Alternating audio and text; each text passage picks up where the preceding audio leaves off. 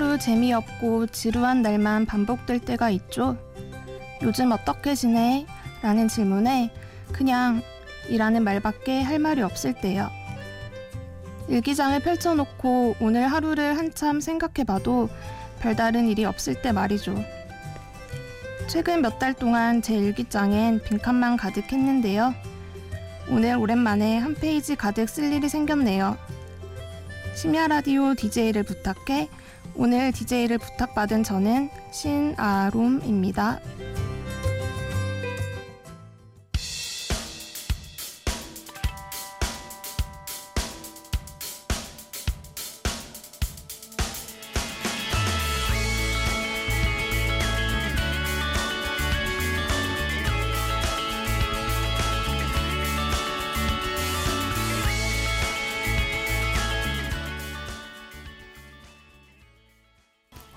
첫 곡으로 이지영의 산책 들으셨습니다.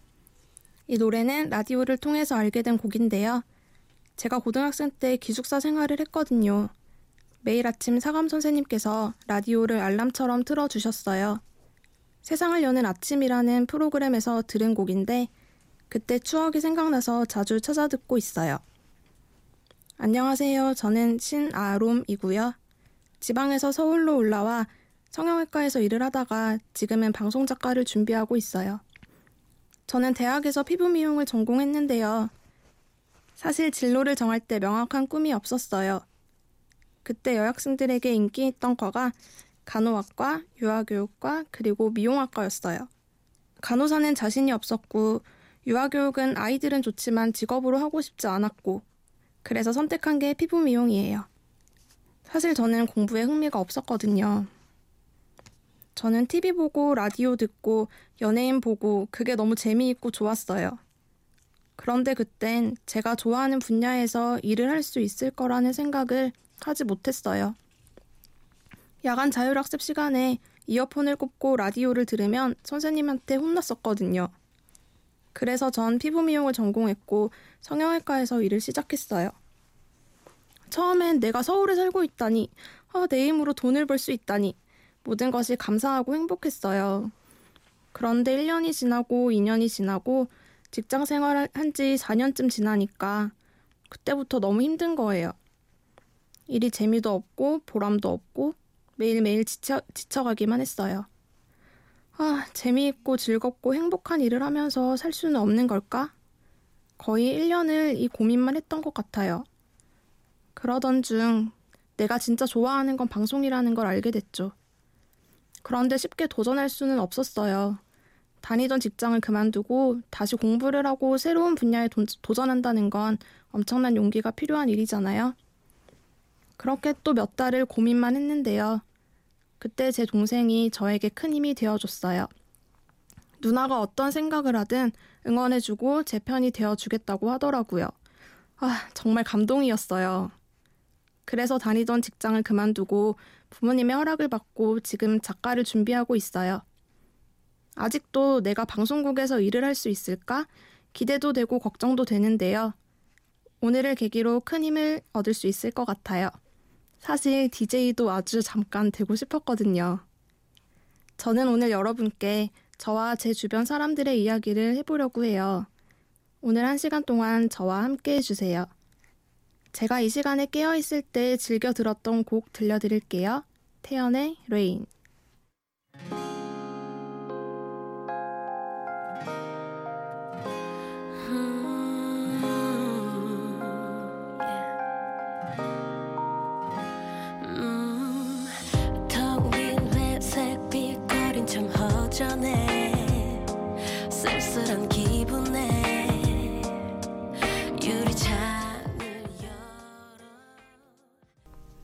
의 Rain 들으셨습니다. 살다 보면 이름 때문에 생긴 에피소드 하나씩 있죠. 제 친구 이름은 강현정인데 사람들이 늘 김현정으로 착각하고요. 이진실이라는 친구도 최진실이라고 불린 적이 많아요. 지인 중에 남은영 2명, 김은영 3명, 장은영 2명, 은영이만 총 7명이고요. 고등학생 땐 같은 반에 이은비가 2명이어서 한 명은 뒷반으로 옮긴 적도 있어요.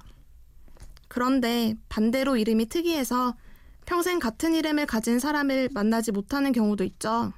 저도 이름이 아롬이라서 한 번도 같은 이름을 가진 사람을 만난 적이 없어요. 신학기가 되면 담임 선생님이 출석을 부르는데 늘 아름이라고 부르셔서 매번 아롬이라고 정정해서 알려드려야 했고요. 한참 삼행시가 유행할 때 이름으로 삼행시를 지어오라는 숙제가 있었는데요. 그럴 때마다 엄청 난감했어요. 또 한 번은 수련회에서 조변 미션을 할 때였어요. 신문에서 글자를 조합해서 조원들의 이름을 빨리 만드는 조가 이기는 거였는데 롬자를 찾을 수가 없어서 저희 조가 꼴찌를 한 적도 있어요. 그땐 특이한 이름을 지어주신 부모님이 참 밉기도 했어요. 병원에 가면 간호사가 이름을 불러주잖아요. 가끔 제가 할머니가 되었을 때 병원에서 제 이름이 불리는 상상을 해요. 아롬 할머니. 하, 할머니 이름이 아롬이면 좀 어색할 것 같기도 하죠. 아마 많은 분들이 이름 때문에 생긴 별명 하나쯤은 있을 거예요. 제 별명은 뭐였을까요? 이미 예상하셨죠? 네, 제 별명은 아톰이었어요.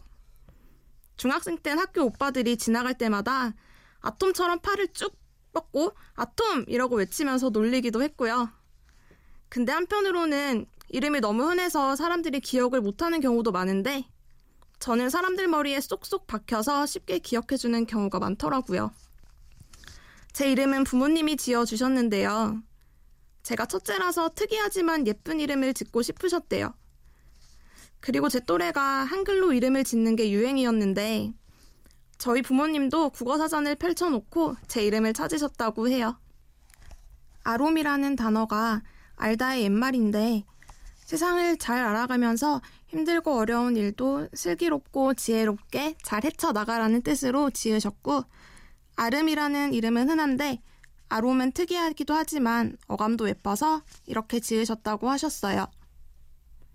요즘 같은 이름 때문에 생긴 에피소드를 그린 드라마가 많은 인기를 얻고 있는데요. 드라마 또 오해 영의 OST 로이킴의 어쩌면 나 듣겠습니다.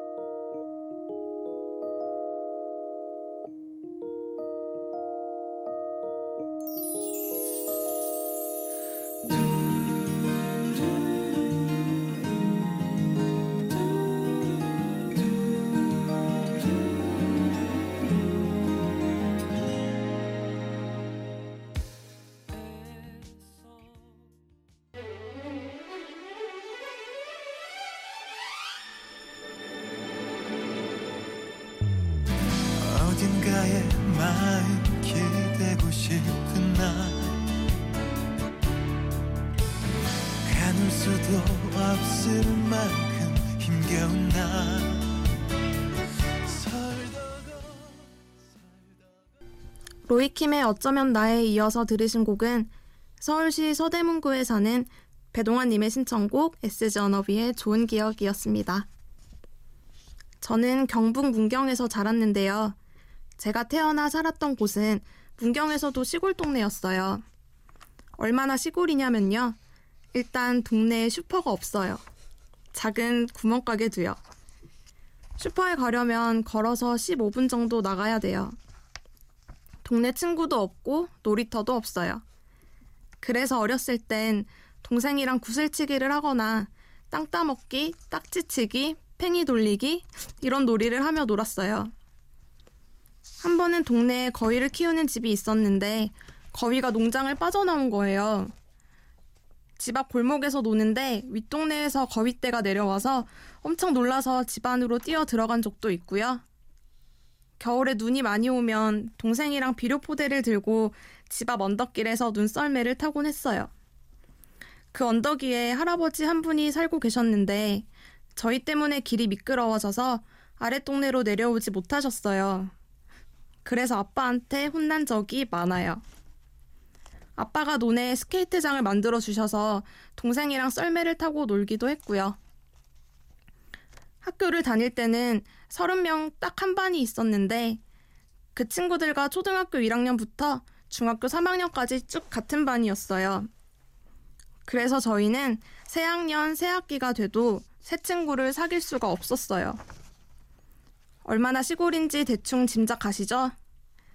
그렇게 저와 25년을 함께한 친구들이 있는데요. 최근에 그 친구들이 모두 서울에 와서 살게 됐어요. 꿈을 위해서 공부를 하는 친구도 있고, 올해 처음 직장인이 되어서 사회생활을 시작한 친구도 있는데요. 제가 제일 처음으로 서울에 올라왔고, 다른 친구들은 학교 때문에 전국 각지로 흩어져 있었는데, 5년 만에 한 곳에 모이게 됐어요. 그래서 올 초에 4명이서 신촌에서 만난 적이 있는데요. 그때 처음으로 그 친구들과 술을 한잔 했어요.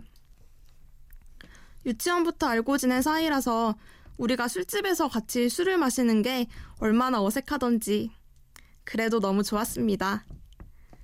그 이후로 저희는 한 달에 한 번씩은 꼭 만나려고 해요. 타지 생활하면서 부모님 품이 그리울 때도 있고 외로움을 느낄 때도 있는데 어린 시절을 함께 보냈던 이 친구들을 만나면 다시 그 시절로 돌아간 것처럼 마음이 편안해지거든요. 저도 기억하지 못하는 제 어린 시절을 기억해주는 이 친구들이 있어서 저는 참 든든합니다. 제 친구 이진실 님이 신청해주신 아소토 유니온의 About You 들려드릴게요.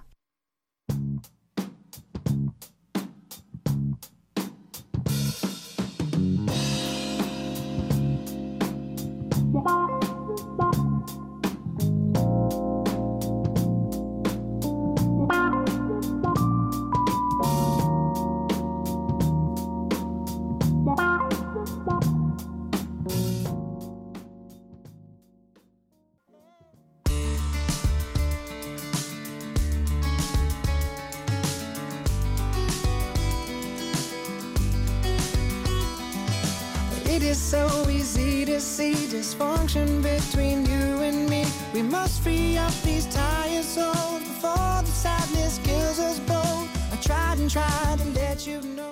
I love you, but I'm 아소토 유니온의 Think About You에 이어 들으신 곡은 마룬5의 Nothing Lasts Forever였습니다. 지금 여러분께서는 심야라디오 DJ를 부탁해를 듣고 계시고요. 저는 방송 작가를 준비하고 있는 신아롬입니다. 저희 부모님은 경북 문경에서 사과 과수원을 하세요. 동생과 제가 성인이 되고 타지로 나가면서 할머니와 부모님만 고향집에서 살고 계시는데요. 요즘 부모님을 보면 알콩달콩 연애하는 20대 커플 같아요. 하루는 엄마가 아빠에게 문자로 동영상 하나를 보낸 적이 있어요. 아빠는 이게 뭐야? 하시면서 동영상을 재생하더니 끝까지 보지 않고 금방 꺼버리시는 거예요. 엄마는 좋은 가사와 좋은 멜로디의 노래를 아빠와 함께 듣고 싶어서 문자로 보낸 건데 아빠가 다 보지 않고 꺼버리셔서 너무 서운해 하셨죠. 왜 다른 사람이 보내는 메시지나 영상은 꼼꼼히 챙겨보면서 내가 보낸 건 대충 보냐고 투덜투덜 하셨는데 아빠는 엄마한테 미안했는지 거실에서 물 한 잔을 마시고 방으로 들어오시더니 엄마가 보낸 영상을 큰 소리로 틀어놓고 끝까지 다 보시더라고요. 나 이거 끝까지 다 봤다? 하고 티를 내신 거죠. 그리고 문자로 이렇게 한마디 하셨습니다. 미안타. 저희 아빠 정말 무뚝뚝하시죠? 대표적인 경상도 아저씨예요. 근데 엄마는 또 정반대예요. 저랑 동생 앞에서도 아빠한테 사랑한다는 말을 스스럼 없이 하시고 가끔은 뽀뽀도 하십니다. 동생과 제가 멀리 떨어져 있어서 부모님이 적적하실까봐 걱정되었는데 요즘 들어 두 분이 더 사랑하고 의지하는 모습을 보여주셔서 참 다행이에요. 요즘은 사과나무에 꽃과 열매가 열리는 시기라서 엄청 바쁜 하루하루를 보내시는데요. 통화할 때마다 피곤한 목소리를 들으면 참 많이 속상하기도 해요. 뜨거운 밭에서 일하실 부모님을 생각하면 걱정도 많이 되고요. 얼마 전엔 부모님을 도와 사과나무를 심은 적이 있는데 그때 아빠가 아, 아빠도 이제 늙은 것 같아 예전 같지가 않네 힘들다 라는 말씀을 하시는데 누구보다 든든하고 커 보였던 아빠의 어깨가 많이 작아지셨더라고요. 이제 저와 제 동생이 부모님께 더 효도해야 할 시기가 온 것 같아요. 특별히 아빠가 엄마에게 들려주고 싶은 노래를 신청해 주셨는데요. 그 노래 듣겠습니다. 김종환의 사랑을 위하여. 엄마, 잘 듣고 있지?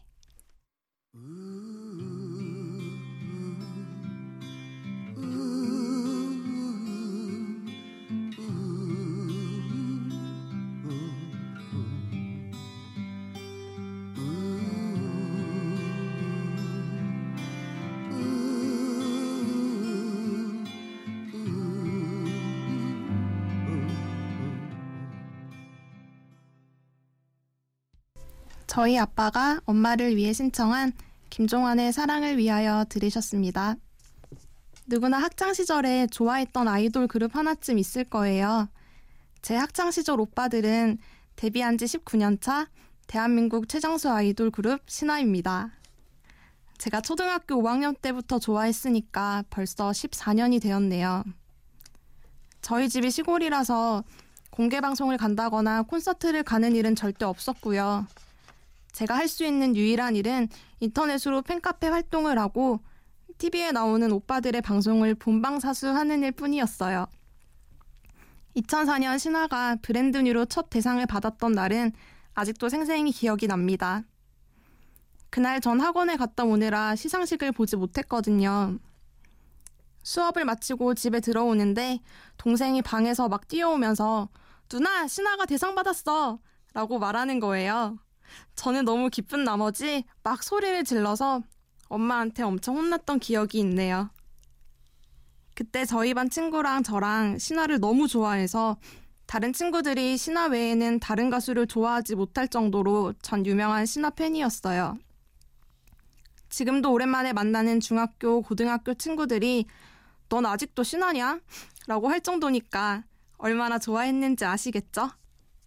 그렇게 안팡팬으로 살다가 멤버들이 군대를 가면서 제 팬심도 점점 가라앉았는데요. 시간이 흐르고 서울로 취직을 해서 서울 생활을 막 시작했을 때였어요. 2012년 3월 신화가 4년 만에 컴백한다는 소식이 들려왔고 제 심장은 다시 쿵쿵 뛰기 시작했죠. 그리고 전 난생 처음으로 신화 콘서트를 다녀왔어요. 10년 가까이 좋아하면서 한 번도 본 적이 없던 꿈에 그리던 오빠들을 실제로 보니 얼마나 행복했는지 몰라요. 낯선 서울에 와서 정붙일 곳 하나 없이 외롭게 살았는데 신화는 제 삶의 유일한 낙이었어요. 가끔은 주변에서 아, 아직도 아이돌 좋아하냐? 라고 하시는 경우도 있는데요. 영화를 본다거나 자전거를 탄다거나 볼링을 치는 것처럼 각자의 취미 생활이라고 생각해 주시면 좋을 것 같아요. 물론 신화는 여러분의 인생을 책임져 주지 않습니다. 라는 동안 오빠의 말을 새겨 들으며 제 인생은 제가 열심히 책임지면서 살고 있고요. 앞으로도 전 신화도 여, 열심히 응원하고 제 삶도 열심히 살아갈 생각입니다. 그럼 제가 좋아하는 신화의 온더로드 아는 남자 들려드릴게요.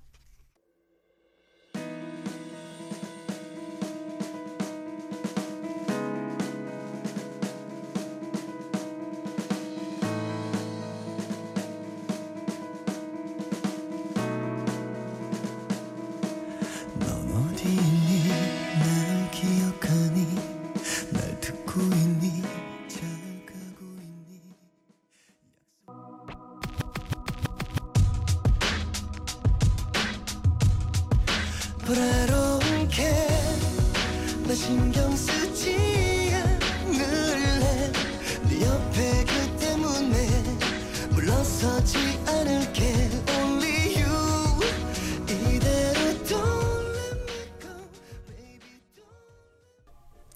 저는 지금 서울에서 친구와 자취를 하고 있는데요. 제 룸메이트 현정이는 저와 유치원부터 친구입니다. 부모님도 학교도 서로 모르는 것이 하나도 없어요. 제가 서울에 먼저 올라와서 일을 하고 있었고 그 뒤로 현정이가 서울로 취직을 하게 되면서 우리의 동거는 시작되었습니다. 오랜 친구라서 당연히 잘 맞고 잘 지낼 거라고 생각했는데 막상 살다 보니 너무 다른 거예요. 일단 현정이는 몸에 열이 굉장히 많아요. 여름엔 잠잘 때 꼭 선풍기를 틀어놓고 자야 하고요. 새벽까지 만화 영화를 보는 것을 좋아해요. 그리고 청소하자는 말에 스트레스를 받아요. 반대로 저는 선풍기를 틀고 자면 다음날 꼭 탈이 나고 잠잘 땐 온방이 깜깜해야 하죠.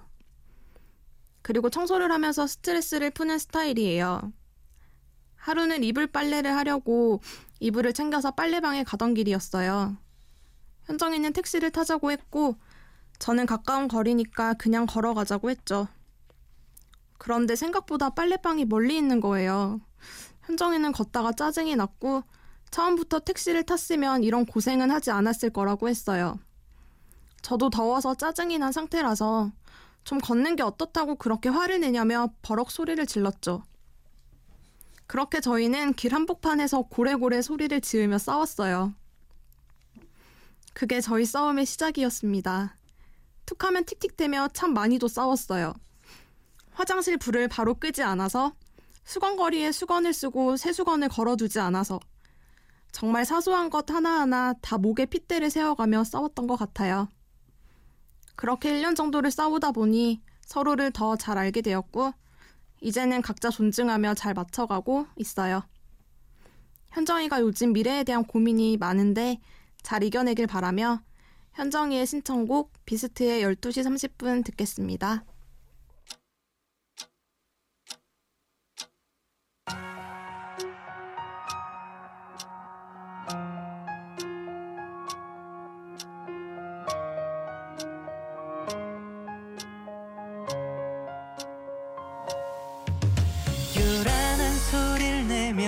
깨지는 유리병 우리 모습일까 오늘 이렇게 진행을 해보니까 많이 떨리기도 했지만 또 설레고 행복했어요. 오늘 잠시나마 제가 DJ가 되어서 DJ를 부탁해를 들으시는 많은 청취자분들과 함께 할 수 있어서 영광이었습니다.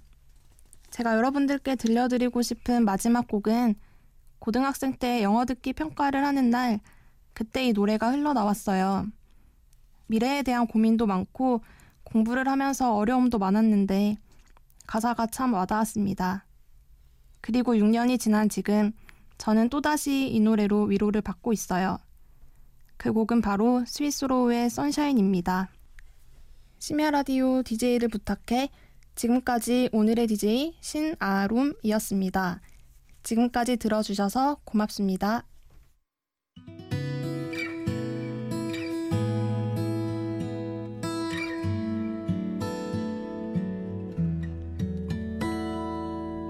여행 한번 가기 힘들어. 뭐 좀 할까 하면 잠은 쏟아지고 괜히 바빴던